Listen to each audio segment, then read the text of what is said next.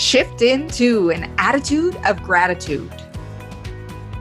Welcome to the Millionaire Woman Show, where we'll be discussing leadership, business, human potential, inspiring you to live rich from the inside out.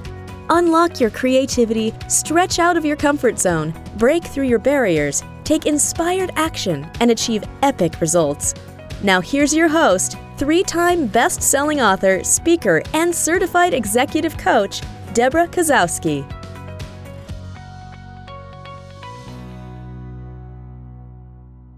Hello, everyone, and welcome back to another Millionaire Woman Show where we bring you inspiring guests. We're going to motivate, educate you to help you live life rich from the inside out using principles of life, leadership, and business and stepping into your potential. Today, I'm very excited for, we have a dual guest panel today. So I can't wait to share with you. Mark Victor Hansen is probably the best known co author for Chicken Soup for the Soul Book series brand, setting world records in book sales with over 500 million books sold. He is also a prolific writer of 307 books, authored and co authored, including The Aladdin Factor, The Power of Focus, The Richest Kids in America, The Miracles in You, You Have a Book in You, and One Minute Millionaire series. Mark also worked his way into worldwide spotlight as sought after keynote speaker, entrepreneurial marketing haven, and charismatic speaker, having spoken to 7,000 audiences in 78 countries. And with him by his side is his beautiful bride, Crystal Dwyer Hansen, is a business strategist successful entrepreneur, speaker, and author of US and China.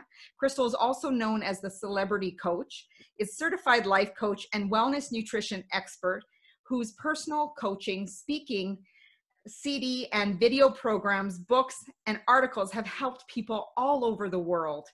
Crystal is a member of the International Coaching Federation and founder of Crystal Vision Life Limited, crystalvisionlife.com, the Skinny Life, a wellness company, skinnylife.com. Crystal is also the author of Skinny Life, the real secret to being physically, emotionally, and spiritually fit.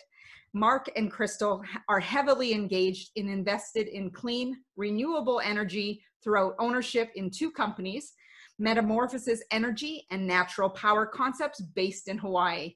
Please welcome Crystal and Mark to the show. Thank you for joining me.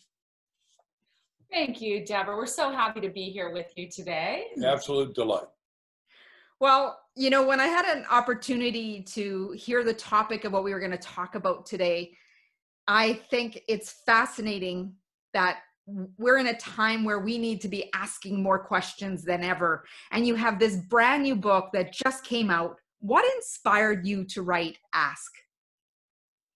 Well, when Mark and I decided, we spent an hour in like a prayer meditation hour every day, and we started noticing that really the difference between people who are massively successful in getting what they want and those who are not comes down to one thing, and that's the ability to ask. Because both both groups of people are overly endowed with talent, ability, likability, all these things. They're amazing people, but we're we're kind of you know we started to say, what is that one thing that makes these people so much more successful?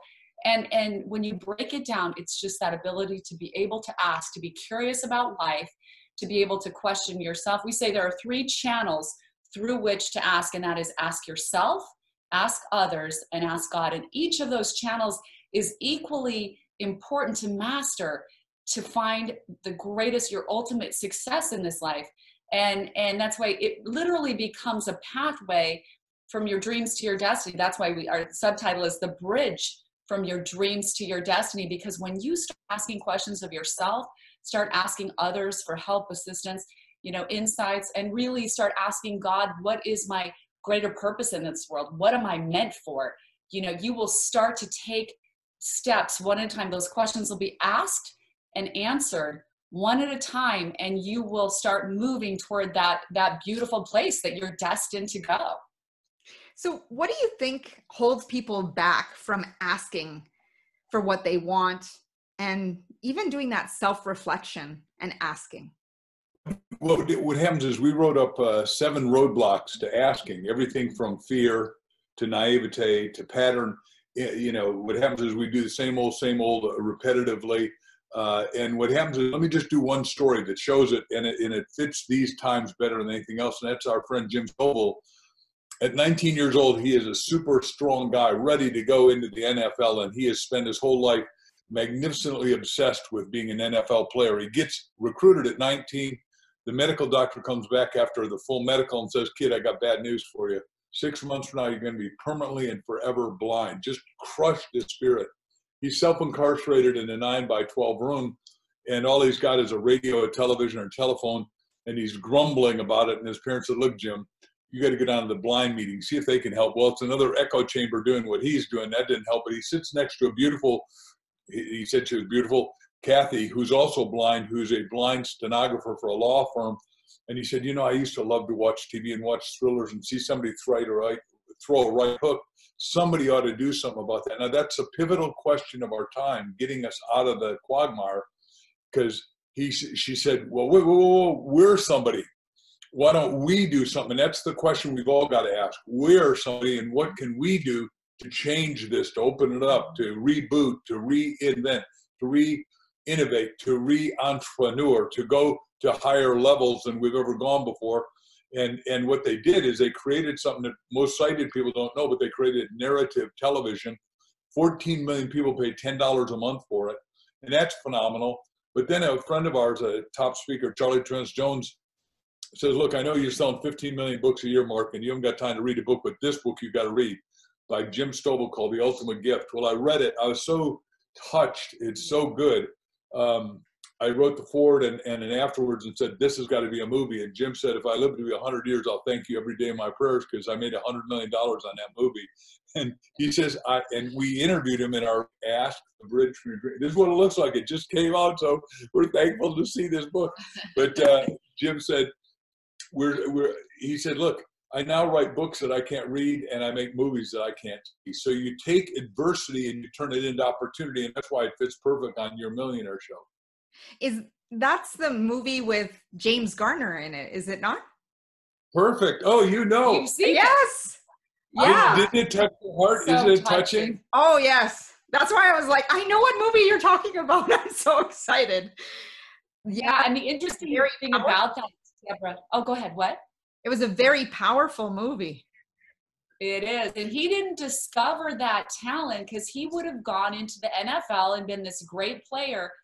Eh, he wouldn't have discovered any of this talent success that he had unless he'd had this terrible adversity that locked him in this room, which is kind of what we're all doing right now. You know, we're kind of staying in our rooms and staying at home. Um, so the parallels there are really interesting and profound because from that place, he discovered this talent. He first created the narrative TV, TV because he loved entertainment and then he realized he had this amazing talent for writing. He just started writing and his gift for writing. So had he gone into nfl he probably would never would have done any of those things. Yeah. So the huge setback set him up for a lifetime of magnificent success. And that's what we're saying to people. Like that question that kathy asked him that day why can't we be the ones to fix this problem why can't we be the ones to provide this great need that's not being provided for. And so we all have that opportunity right now to say, what needs are not being provided for? What are the opportunities for us? You know, this is kind of a reset point for all of us, I think. And I, I find it interesting because people will say, why me instead of why not me? Bingo. That's a great distinction. Yep. Uh, the, the, point is, is what Crystal started with by saying every one of us has immense talents. We're born with whatever real number, but 18 billion brain cells, but they can't get catalyzed until what you said is the riches are within, and then they'll come without. Because what you impress, you'll is previous to what you express. I mean, when I was bankrupt in 1974, and I was upside down. I've been building geodesic domes in New York City, built the Wall Street Racquet Club, botanical gardens, aviaries, but I was building out of plastic at the wrong time we said there's an oil embargo. We didn't know that you guys had all the oil the world would ever need. Anyhow, uh, I went bankrupt so fast in 1974. I had to check a book out of the library. How to go bankrupt by yourself, and, and I'm hiding out in, in, under the sheets for six months. But then all of a sudden, I really wanted to be a communicator, and I said, we, we teach ask yourself, others, and God. And I said, okay, God, what am I supposed to do? And he said, well, you're supposed to, I think, be a professional speaker and writer. And I thought, you sure, okay.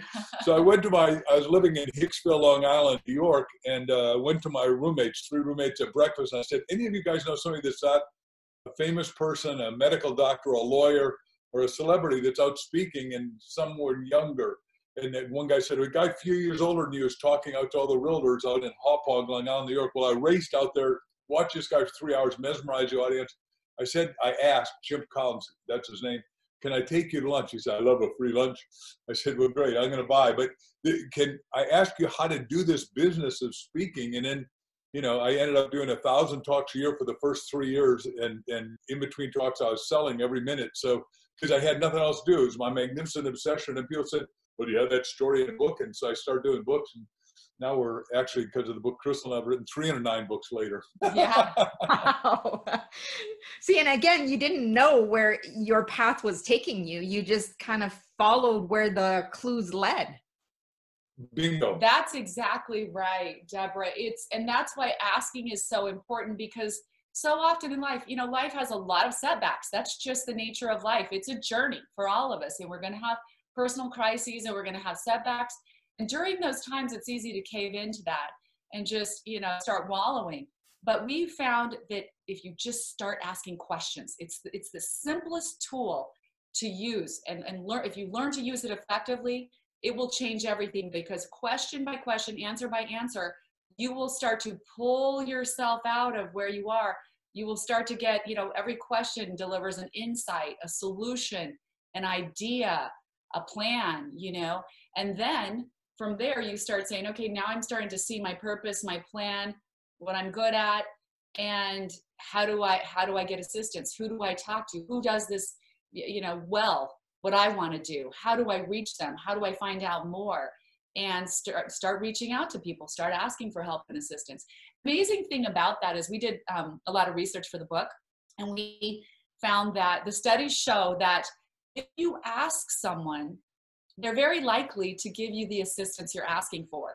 But in the study, it showed that the perce- people's perception of asking other people is completely opposite. They think, you know, people hold back. They don't want to ask. They're afraid. They think, you know, I'll be rejected or I'll look stupid or I'll look uninformed. I'll look clueless. Like I don't know what's going on. So we don't ask. When the studies show that if we just ask, people are 80% likely to help you. That's a high percentage of help that we could get if we're just willing to learn to ask. And uh, like Mark was talking about those seven roadblocks to asking, we found everyone has at least one of those roadblocks, you know, the unworthiness, fear, pattern paralysis, all of that. So we tell some magnificent stories in the book about people who had those and, you know, have overcome them.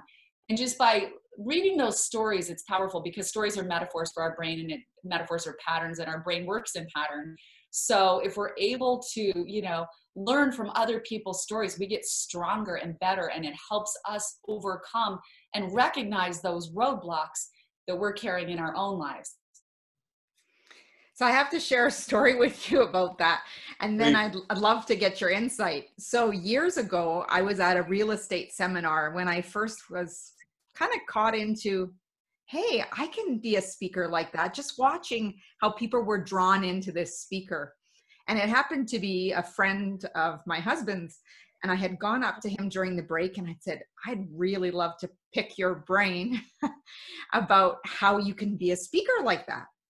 And he said you know what deb? I'll i'll pull you up we'll talk after the break. And little did i know in that moment that i would have my greatest learning experience is he pulled me up in front of those 200 people and asked me what I did wrong. and it was wow. all about because I said, I want to pick your brain. And I have to tell you, anytime someone asks me that now, I get a little trigger to say, oh, yes, you remember when you did that. Um, but it was the greatest learning experience because it helped me understand that there's this reciprocity and when you're asking you're asking with the intention not to just take from someone but to have that giving and receiving in return. So he talked about volunteering you know studying people and all, all these things like taking them for lunch. And um, but it ended up being my greatest experience. And after that all these people came up to me said oh you could do this. You could join the speakers association. You can do this toastmasters. And i was like whoa i suddenly got a lot of feedback as to what steps i could take but had i not taken the chance to stand in front of 200 people and uh, feel like i was embarrassing myself it has taken me on a different trajectory as well so is there a certain way people need to pay attention to how they're asking First of all, I want to go back to you. You dealt with one of the great pieces of reciprocity, which is generosity of soul at some levels. And, and it, again, it's inside out. How are you going to benefit them so then they're willingly and wantingly benefiting you? And it's one of the things that was flashing in my mind was that what's true is because there are 800,000 podcasts now in North America and, and Americans, because they're cloistered, are listening to 170, 57 million minutes a day, uh, hours a day. And the average American, North American is listening to seven hours podcast. Everybody we're talking to said, well, if you want to do podcasts, after we do them, we'll tell, recommend these great people because we got all these great friends. But as we're doing the great friends, it, we're getting inundated with other opportunities. So what's happening is is is by asking the question, do you want to do podcasts with people that you would normally not get to? Like one of our friends that uh, we just wrote a book with called How to Be Up and Down Times, Mitzi Perdue, who you know the biggest chicken woman, and she's 84, sounds 25, has the energy. Graduated Harvard 1963, but they do 22 million chickens a, a year, and now we've got a, two other companies that we need to have work with Perdue Chicken, and I can't talk about that. Uh, but it's it's just so amazing that you know, if you have a spirit of excellence that is giving and believes in reciprocity of the soul and spirit and heart and mind, you know, riches will come and seek you. And I find it interesting that, you know, at that time, I never thought about speaking. Like I had just sat in the crowd and I just watched and I was like, suddenly it was like, yeah, I, I can do this. I know I can do this. And it, and then it led to books and other things that I was not on the bucket list per se. Um, that's why I'm always fascinated at watching people's journeys. So, can you tell us about a specific time when asking changed your life? Well, yeah, I, I'll take that, um, and then Mark can tell his. But um, I think the most pivotal time in my life where questions uh, came into play in a huge way was when I was 21 years old. I um, was one of those kids who high school was very easy for me. So I accelerated my curriculum and graduated at age 16, married a guy five years older than I. And two and a half years later, I'm like by myself in a city alone, divorced with a baby on my hip, and literally no idea how I'm going to support myself and no job. And so I applied for food stamps because I really didn't know what else to do. And the first time I got those food stamps and I was standing in the grocery store line ready to turn those over, and all of a sudden this huge question just dropped in my mind and it literally felt like time slowed down and i felt like a spotlight was on my head going what are you doing here? And, and, the question was how did you get here? And then it followed by a question that popped in my mind that said are you really doing everything you can to to find the way out of this? Or are you taking the easy way out? And i knew immediately when those questions popped into my head what the answer was. And it just galvanized this conviction in me. And i said as i was literally turning over those food stamps to the cashier i was saying to myself in a very convicted way this will not be my future i will not do this again mm-hmm. and i didn't know how i was going to change it but i went home and i just thought i'll just start asking questions because because those questions that popped into my mind were so powerful i said how can i i started asking myself how can i go to work tomorrow. Well, I'd heard about Kelly Girls, you know, Kelly Services, temporary service agencies. I'm like, call them. I called them. They said, yeah, just register. We'll send you a bunch of jobs every day and you can say yes or no. Well, I registered with them and I, then I found out there were two other service agencies. So I thought, well, if I register with all of them, I'll get a better selection of jobs. So I started, I registered with all three. I didn't say, I was like, I, I hope there's no rule that you're not supposed to do this, but I didn't see a rule anywhere that you weren't supposed to. So I started getting jobs. I was working at attorney's office, filling in for, you know, receptionists. I was doing display booths at malls. I was doing sales at conventions and things like that, temporary assignments. And I started really loving it. And I learned a lot about myself. I learned that I was pretty good at business and pretty good at sales and that I really like people. And from there, I decided to put myself through real estate school, get my real estate license. And within a year and a half, oh, and at the same time, somebody had approached me a couple times and said, You should do some modeling. So I approached the modeling agencies. I said, Would you sign me as a model? I asked them. And lo and behold, the biggest agency did sign me. So a year and a half from that time, I was turning my food stamps over. I was um, the number. I was working for the number one home builder in our valley, and I became the number one realtor in our company. And I was making great residuals because I had done a couple of television commercials that were national. So you automatically get entered into Screen Actors Guild Union. So I was had great benefits for me and my little boy, like the best insurance benefits.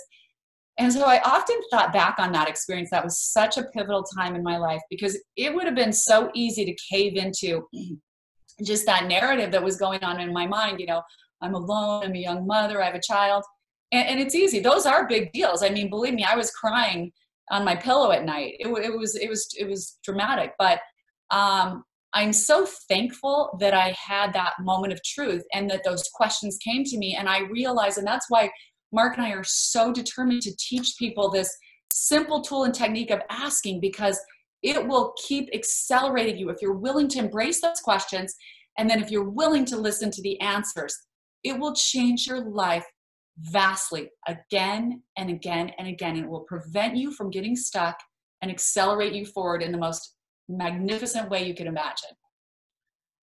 I think the key there was that question Are you doing enough? And I think right now, people, um, some people have lost their jobs and they're like in the why me state. Right. Even though it's a global thing, but this is an opportunity for so many people to switch gears or or really ramp up the level that they've been performing at. So I love that question. Are you doing enough? Yeah. Which is why we think Ask is probably the most important leveraging book because everybody knows the biblical line, ask and you shall receive, but no one has ever taught anyone how to ask. And we're saying all success comes out of passionately purposeful asking to get to your destiny. And, and we believe if you're alive, you have a destiny. And back to your question just a second ago, when I'm nine years old, um, I wanted, I desperately want a little racing bicycle, and I asked my daddy, and I didn't. I look, I love my parents, but they're Danish immigrants, and uh, I didn't get that they didn't have the money to buy the bicycle I wanted. It wasn't in my clue level. I was clueless, so I kept beating on dad, and he kept saying, "No, maybe when you're 21, kid." And I finally said, "Well." Because he believed in free enterprise, which means the more enterprising you are, that when you do massive work, the freer you are. So I said, could I have it my if I earn it myself. Now you know that racing bicycles like that are four or five thousand dollars. So that's the kind of bike I was looking at. And he thought, no nine year old kid's going to turn around that kind of money. We're talking about eh, when I was nine years old, a long, long time ago. So he, I said, can I earn it? Have it earn it myself? He said, yeah, go ahead. Insured in his mind, the kid will never do it. But I'm reading Boy Scout Life. I'm going through the hierarchy of Boy Scout that said you can sell greeting cards. I could sign it. I said, I can do this. I, I, go out to neighbors like you and I, big fur, you know, we had a lot of snow back in Waukegan, Illinois, outside of Chicago, and I had a big furry head and big furry mittens, and I'd come up and wipe my nose, and I'd say, I'm earning my own bicycle, Miss Debra. Can I, would you like to invest in one box of Christmas cards or two? What would you do? Buy two. yeah, right. By the way, I sold most ever. I sold 376 boxes of Christmas wow. cards in one month. I became the number one green card salesman 30 years later with Chicken Soup, because I, I, you know, I'm the marketing guy in the Chicken Soup series that sold 500 million books, not Jack. Jack's a Harvard genius, but, you know, I'm the outside, he was the inside. And, and uh, we sold all those books. But then I said, we're going to go, on licensing. Gibson greeting cards, which I won as a little nine-year-old, was back, and then we sold 897,000 boxes of Christmas cards at, at grocery stores. Now, what that means to everybody listening is that you got to keep repivoting. And the only way to keep repivoting is if you keep reading and you keep attending seminars and you keep coming to podcasts like this and you keep opening your mind and you make sure you turn off the negativity on TV because that's what bankrupted me in 1974, listening to all the bad news. The economy's going, We've got a 28% interest rate. No one's going to make it. No, no, everyone's going to make it. If Here's the point. If you read Survival of the Fittest by Clarence Darrow, he said it's not the smartest, it's not the strongest that survives, it is the one most adaptable to change. And we're saying we think, and, and you're allowed to say yes or no, but the only way you can adapt is by learning to ask. Absolutely. And I think that we should all be change agents. I think people are afraid of change um, oh, yeah. because it's progress.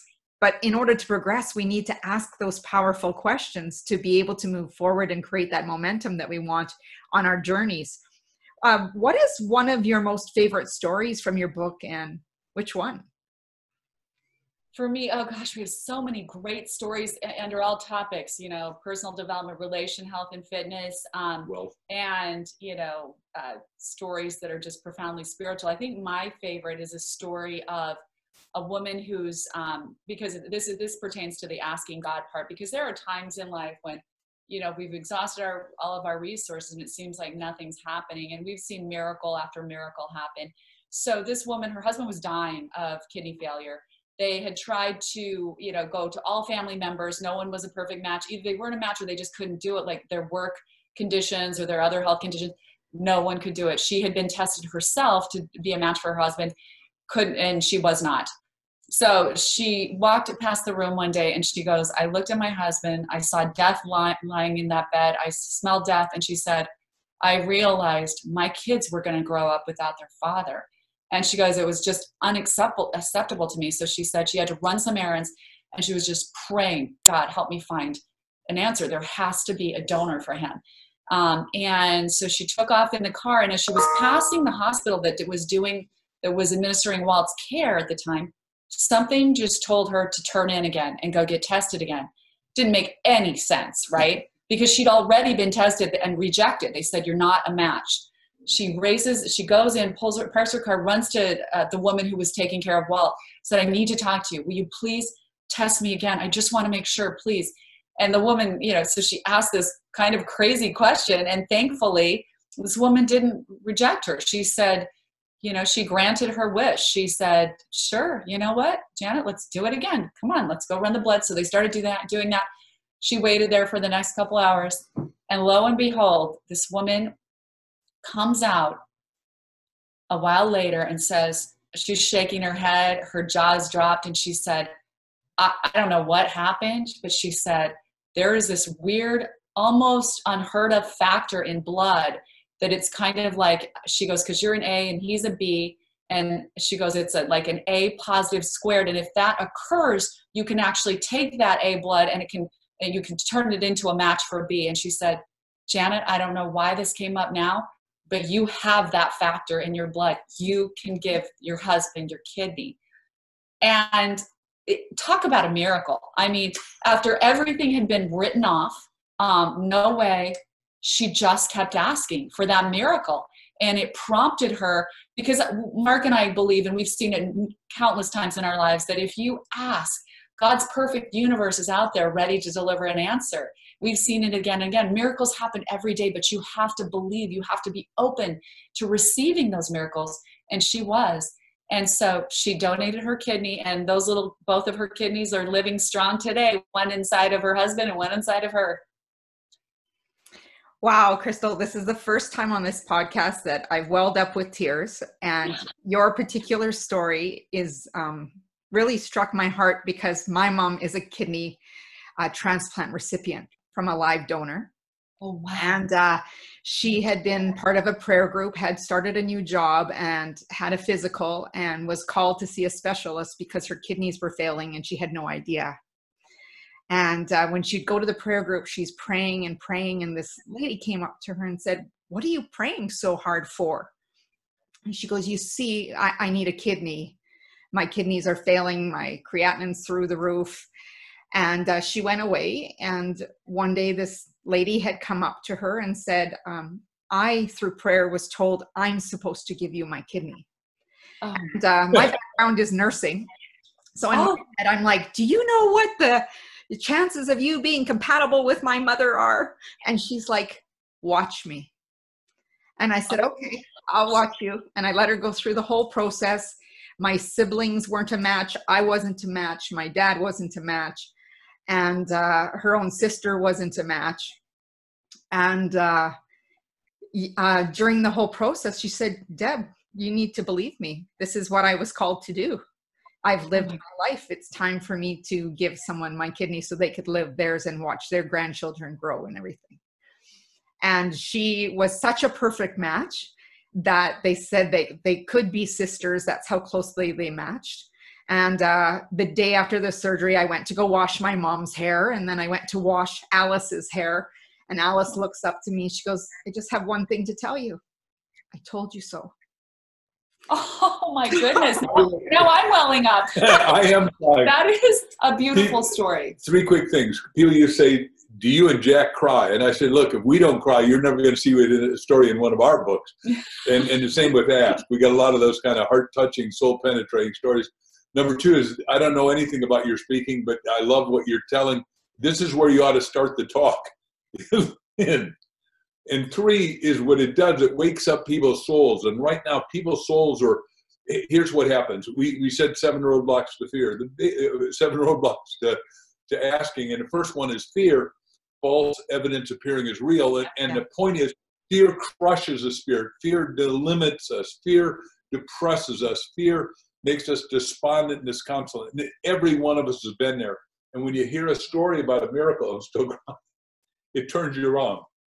Oh, it totally does. And uh, I choke up every time because we're it's coming 20 years later that Yay. I've been able to have my mom because of that miracle. Wow. And you know, I think one of the most important messages we can give the viewers or the listeners today is that those kind of miracles exist for all of us and we ju- we cannot give up hope and we need to keep asking because if you look at science science proves that these kind of spiritual miraculous things happen. If you look at if you if you if some people you know who have a hard time believing in miracles well if you look at quantum physics that explains how all matter exists in the world quantum physics says that atoms are nothing but uh, basically uh, possibilities that pop in and out of existence. The nucleus of the atom. So the electrons that circle the nucleus they are literally just probabilities and they pop in and out in and out. And what becomes matter is what they're you know the particle and the wave and i'm getting deep, it's probably too deep here but um, it's really what we observe. So if science observes that it's gonna that it's a wave if they're expecting a wave if they're looking for a wave they see a wave. If they are looking for a particle they see a particle. In other words what we're looking for what we're expecting is what matter responds to physical matter and that is the beautiful universe god set up. And that's why when he, you know we hear in scripture ask and you will receive it is part of it's where where science ends spirituality begins. I, we really believe that and there are miracles happening every day but it, the important thing is to believe to keep asking and to keep looking and expecting the magic to happen in your lives.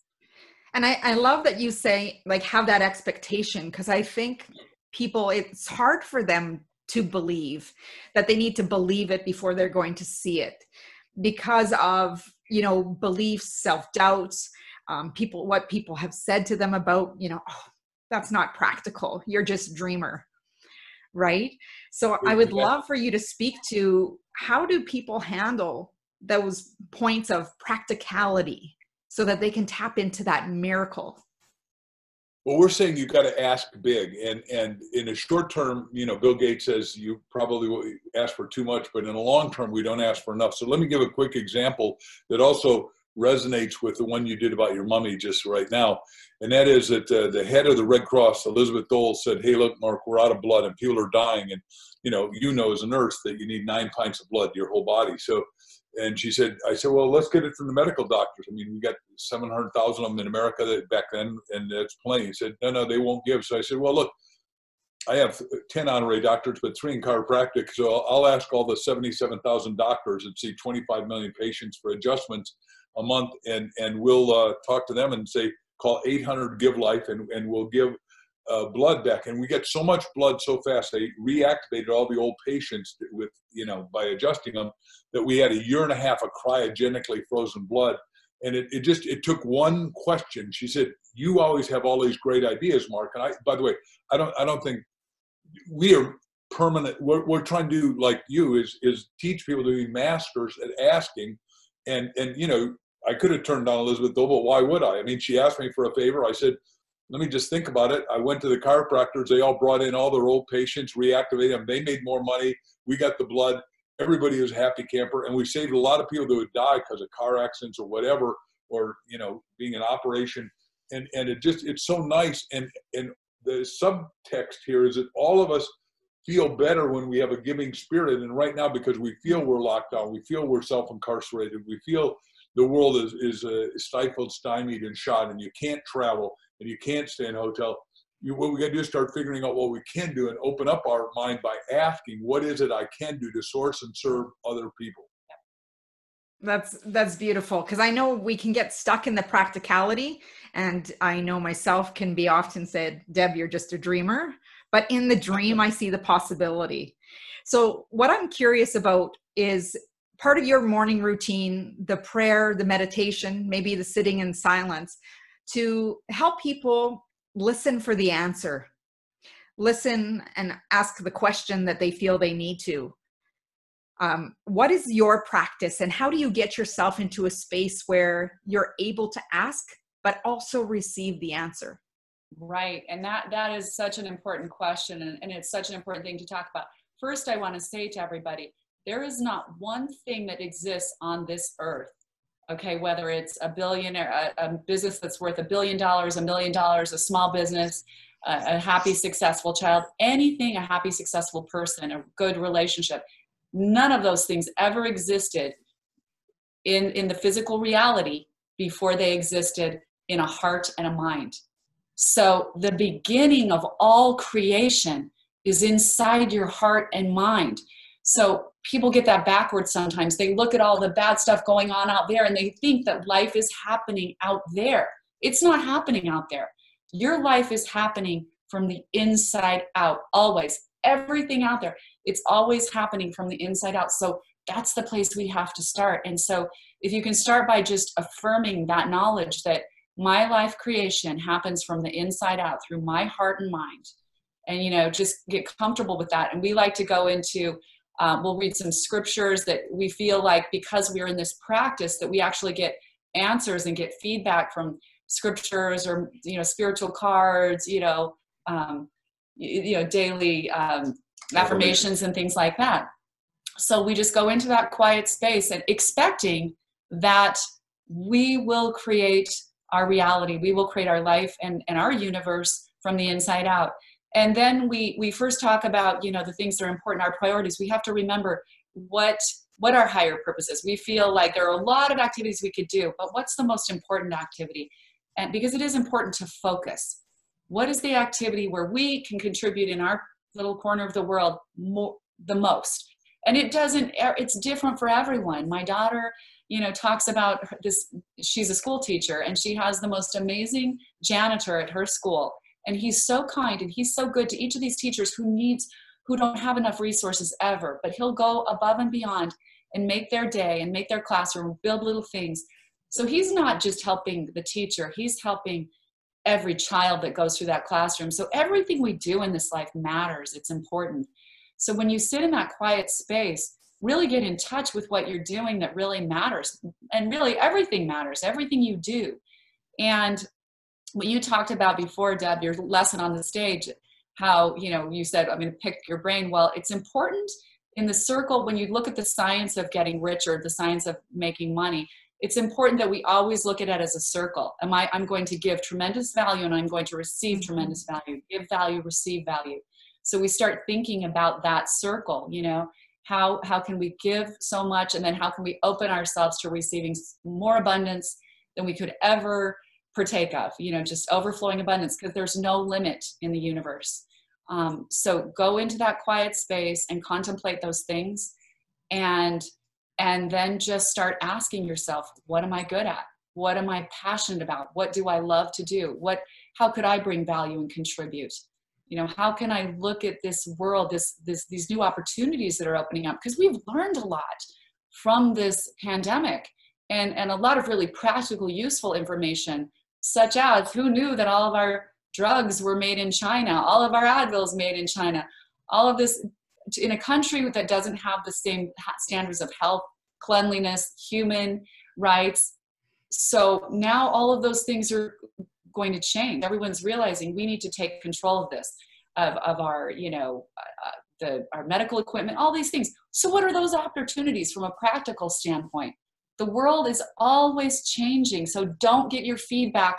That is not where you create your world from out there. Your world will be created from the inside out. So go inside and just start telling yourself how am i going to create my world and then we always end with prayer because we we just are so thankful and we we want guidance you know it's so important to be thankful for everything around you right now because it's like the glass half full not half empty we need to recognize when you focus on recognizes the beauty and abundance you have two eyes two hands two ears i mean jim stovall he lost his sight right? People we have so much to be thankful for but again we're looking out there not recognizing it. So stay inside get into your gratitude and then look for your purpose and what you're good at and how you can bring value in that value circle to the world. And, and get paid substantially for Yes. it also I love it.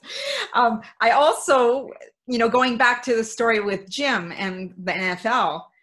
So when people have unanswered prayers, sometimes they'll come into, I think of Garth Brooks in that song, you know, Yeah. that all these things you prayed for and sometimes don't get. And is it because they didn't pray with expectation or there was a greater purpose? You know, how, how would you respond to someone saying, well, I did ask and it didn't happen?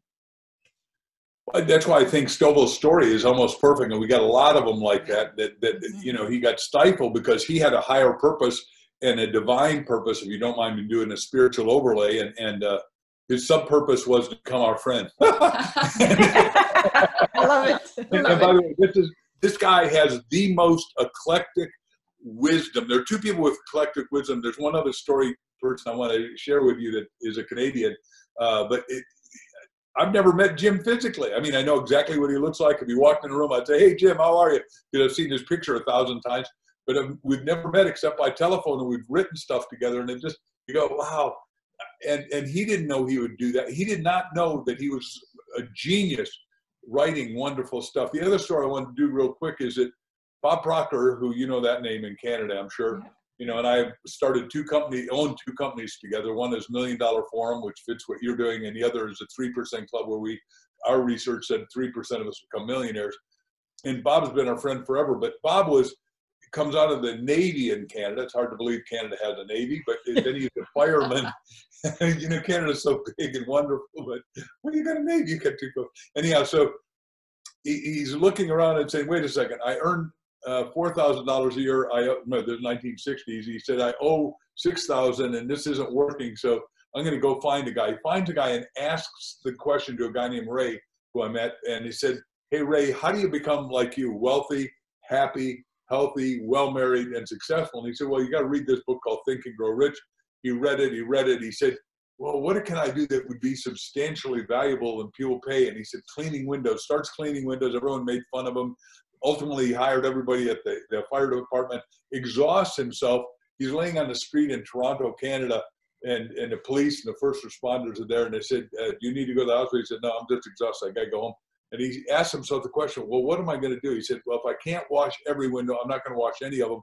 Starts hiring all the people at the fire department, then hiring the banker because he makes so much money owns window washing in Toronto and Montreal and Atlanta and, and London, England, is making a million a month in two years. So he just started making an absolute fortune. And people say, well, how do you make that fortune?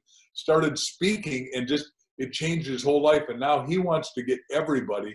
His goal is a very high goal of how do you talk to a billion people and, and inspire them like you and I and we want to from the inside out and wake them up. And this, look, I, I never said this before, but maybe it's a spiritual, such a spiritual overlay God's putting on all of us that we mm. all got to wake up. And, and podcasts like this, I think, are the revectoring, the repivoting, the reinventing, the re uh, entrepreneurship of the new humanity. Yeah. No, I, I appreciate that very much. What is one thing that readers would be surprised to learn about you? Ah, One thing that readers would be. How much she loves me. well, for me, um, you know, I think I think it's always a surprise because people look at people, you know, who are successful sometimes and think it's always been easy in our life.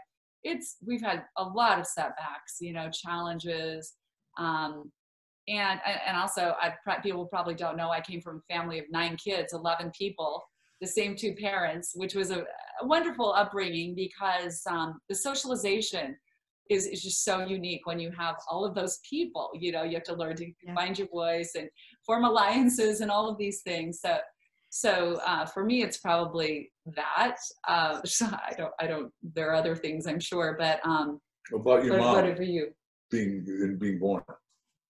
Oh, well, that's probably a longer story um, than we have time for.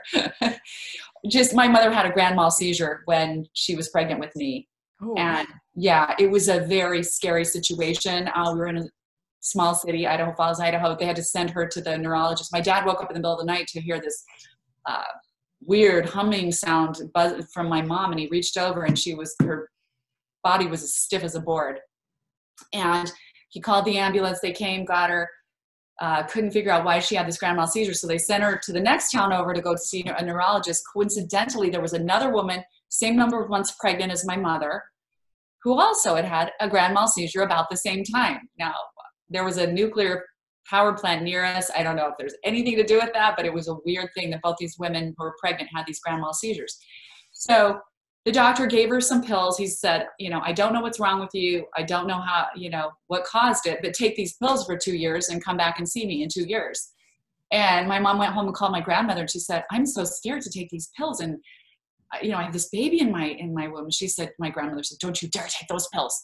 And so my mom threw the pills down the toilet and my father was upset because he was so scared. But my grandmother said there's this new naturopathic doctor who lives two towns north of us. He just moved in. He's chiropractor, naturopathic doctor.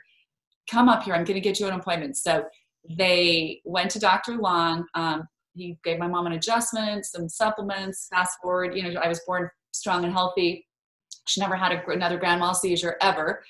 And uh, I'm eight years old and I'm at my dance lessons. And I came home from dance lesson. I said, Mom, I, I didn't know Miss Gossman had a boy. He she said he's eight years old like me, but he gets off this little bus at in the afternoon. He doesn't know how to talk, and his mouth just hangs open. And then she proceeded to tell me that Miss Gossman was the other woman who had a grand mal seizure. That she they both had grand mal seizures, and she took the medicine that was given. wow. And you know, you don't know for sure, but a lot of times back then they didn't know. You know, they didn't have as much awareness of how medicine could affect a fetus. And so I, I think I'm just so thankful for my mother that she asked the question. In fact, the story's in the book that she challenged her, her health. I mean, you should ask a lot of questions about your personal health. Always ask more questions, ask more doctors, ask until you feel really comfortable that you are getting the right care for you. I think that's an incredibly important lesson for everyone. And Crystal, you definitely have a higher purpose because that's why you're you're here with us sharing this beautiful message. Thank you. I, and I, I'm just, again, I'm so grateful. I, I do. I feel like things are divinely guided. I, and, you know, it's funny because my mom, when she said, when she was going to the hospital, they had decided to name me Christine. And at the last second, she said, they handed me to you. And I said, no, her name's Crystal. She has to be a Crystal. My dad's like, no, we decided Christine. But as it turned out, it's worked out well for my profession. And, you know, I, I agree with what you just said, and, and so frequently I tell Crystal, look, she'd be very comfortable being a support person and a force multiplier and all that for me. And I said, no, no, no, no, you've got to be shared with the world because you've got enormous wisdom, enormous brilliance, and, and you've got this radiant shine. And there are people that every one of us has got to wake up that inner being we've been talking about in this whole show, that inner wisdom, that inner wealth, because we've all got stuff to share that only you can share with somebody else and help them. You know, the old thing of if my candle is lit and yours isn't, I light your candle with mine, doesn't take anything from mine, but makes the world fourfold brighter. Yeah. And, and the cliche we used to do is one mind awake can awaken another. The second awake can awaken an extra brother. Three of us awake can rouse the town by turning the whole place upside down. I get goosebumps telling you that right now. The world needs that. Let me do one more poem if you don't mind, because I love poetry. Absolutely. The Danish poet laureate is Dr. Piet Hein. He's a Nobel Prize winner and all that good stuff. But Pet writes and does cartoons like Dr. Seuss, and, and he's relatively unknown but brilliant. I own all his books, of course. I own a lot of people's books. But Piet, Piet says what the world needs now is problem solvers galore, because each problem we solve creates 10 problems more. How true is that? Boy, that's why I said it. It just is so it's eclectically true and, and toodle the mathematical term tautologically true. Yes. well, I don't know. I'm I'm gonna put this out there that coincidences and accidents are not just accidents. I believe in serendipity. I believe that we're divinely led and there's these dots that connect us to one another. And uh, the reason that I, I could talk to you guys for hours is because I have a book called Let's Be Curious that I published several years ago, and it's all about asking the right questions, um, getting better answers to create what you want. But it, it, it uh, obviously takes a different approach. But I, I just see this power in pulling people to really get ask, asking for what they want, asking for the guidance that they need. I, I don't think people stop enough to ask themselves no. what do I want? They get caught up in the busyness. And I think that this message of asking, being curious, is one of the most needed, needed um, subject matters that people need to really tap into. So I am so grateful that uh, I got to spend this uh, time with you and the abundance of knowledge of asking and being curious. Um, I do have uh, two more questions that I usually round off with, but I'm going to give you a choice for one of them. One is because you've written so many books, I don't know if you have a book on its own that has inspired you, has shifted your trajectory of whether it be your career, the way you think about things, or um, so a book or a favorite quote that has really stuck with you to be kind of like a mantra by the way, everyone knows Think and Grow Rich, so I'm going to do a different book. I'm going to say that there's a great book we love called Resurrection by Neville, N E V I L L E. And Neville says you got to live in the assumption of the wish fulfilled. Fits curiosity, fits asking. And so you got to ask yourself, well, what is it that I assume that I want to fulfill? And for our case, we want to get everyone to read the book Ask one way or another. I mean, they could go to a library and check it out. If, well, when libraries are open, they can check it out again. I guess I, that's sort of silly on my part. And then the subset of that is that we want to create the Ask Challenge where we're asking everyone to get a copy of the book. And because bookstores don't open, buy it at Amazon, send a receipt to reception at markvictorhansen.com. And what are we going to do, honey? Well, we want to have, we thought, how fun would it be to have the biggest book club discussion for this book because we want people to read the book and then come together and let's discuss how it applies in our lives. So it'll be like a private group that we're we're putting together. So when you buy your book, yeah, like Mark said, send the receipt, the Amazon receipt to reception at markvictorhansen.com and we will send you an invitation to the book club. We'll let everybody get, get a chance to read the book and then we're going to send this out and it'll be really, really an interesting time together. And, and, let me just subset it. Not only are we with you in Canada, but in a few minutes we're with somebody in London. We're in this afternoon at the end of the day we're with somebody in Vietnam. So we literally, because I've talked in 80 countries and, and um, I'm world's best-selling nonfiction author. So there are a lot of people listening, and we are going to have everybody integrate. And we're going to change the mind of the world and get people to ask. So they ask for their inner riches, their inner splendor, their inner wisdom. That's going to be amazing to have a global platform of people being more curious and asking for what they want. Thank you. Final question is what does it mean for both of you to live rich from the inside out? So for me, it means it, it is so much that circle we talked about. Like I, I love giving value to people. I want, I don't want anyone to be stuck. And that's why I went into life transformation and clinical hypnotherapy because I, I see this beautiful shining being inside of everyone. So to bring out those riches in everyone. And then as I, and I know as I do that, my life gets, continues to be more blessed. It's, it's this, when, as I give that value to people, that, that value always comes back and it's beautiful and it's rich and, and it goes across you know every part of our lives with our family our friends our clients um, and just the world that we're able to touch. So i'm just really grateful for for our life. And i will add to that and say being rich from the inside out means you're fulfilling your soul your spirit your heart your mind your finances your relationships your health and, and you're here to have an extraordinary destiny, and, and each of us has one, but it's up to us individually to ask ourselves, how do we fulfill that to the omni benefit of everyone else? Very powerful. Um, last thing is please share with people how they can stay in touch with you and a final word of advice. Yes. So we you can find us on social media. I'm under Crystal Dwyer Hansen. I know it's a tongue twister. Crystal Dwyer Hansen, you know, um, Facebook, Twitter, Instagram, YouTube. I, I post some some helpful videos up there that I think help people. I'm going to be posting more guided visualization up there because I want to give more resources away to people. Of course, Mark Victor Hansen is, you know, he's easy to find. Mark Victor Hansen's Facebook, social, you know, all social media, Twitter, LinkedIn. Um, so please stay in touch with us. I think being connected to people uh, is is so important. People who will hold you up and and get you to see a, a brighter future for yourself. So let's make sure we stay in touch with each other. And um, the last question was what Final again? Word of advice. Final word of advice. Um, remember, you have the power inside of you. Your life is created from the inside out. You go spend some time with yourself and start creating exactly the life you want. And my final word of advice is just real simple. I'm going to ask you to read Ask, but I'm going to ask you to find somebody else who's read it and then mastermind with them because two have the power of 11 as you look at it. And as you start to ask each other and, and penetrate, you know, yourself. And back to the first thing you said is the uh, sort of the unexamined life is not worth living. Socrates said, right? You've got to do that self reflection, the first thing you talked about.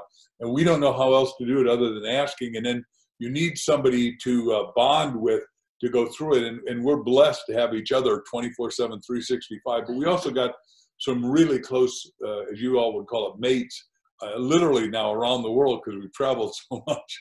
So we just wish all of you phenomenal asking success. Wow, I am grateful, blessed, and uh, thank you both so much, Mark thank and. Crystal, for coming on the show, um, sharing so many valuable nuggets, getting into deep discussion regarding miracles, regarding expectation, and regarding the most important thing is asking. Asking on so many levels, and that the answers will be revealed to you as long as you just ask. Thank you, everyone, for listening to the Millionaire Woman Show. We'd love for you to go over to iTunes or your favorite podcast player, subscribe, rate, and review. So, and share this with your colleagues, your friends, and family so that they can start asking as well a lot more and grab that book, ask.